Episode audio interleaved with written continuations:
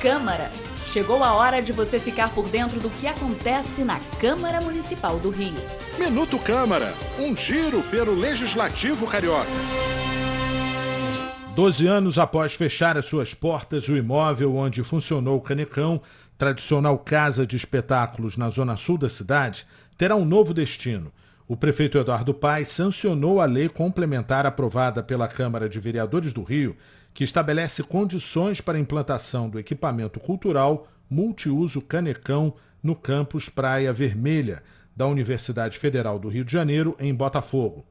De acordo com o texto aprovado por unanimidade, com substitutivo após diversas discussões e audiências públicas na Câmara, o equipamento cultural terá altura máxima de 20 metros e o projeto para sua implantação deverá ser precedido de um estudo de impacto sobre os efeitos do empreendimento na qualidade de vida da população residente no entorno.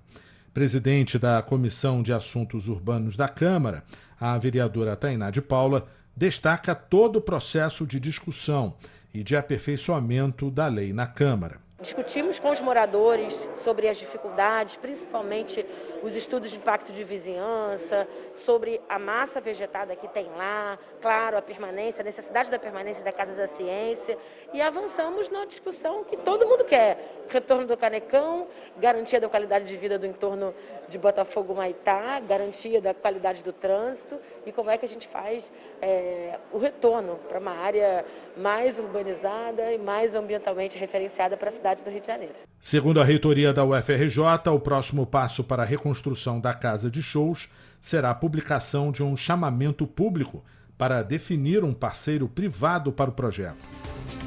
Eu sou Sérgio Costa e este é o Minuto Câmara. Minuto Câmara, um giro pelo Legislativo Carioca.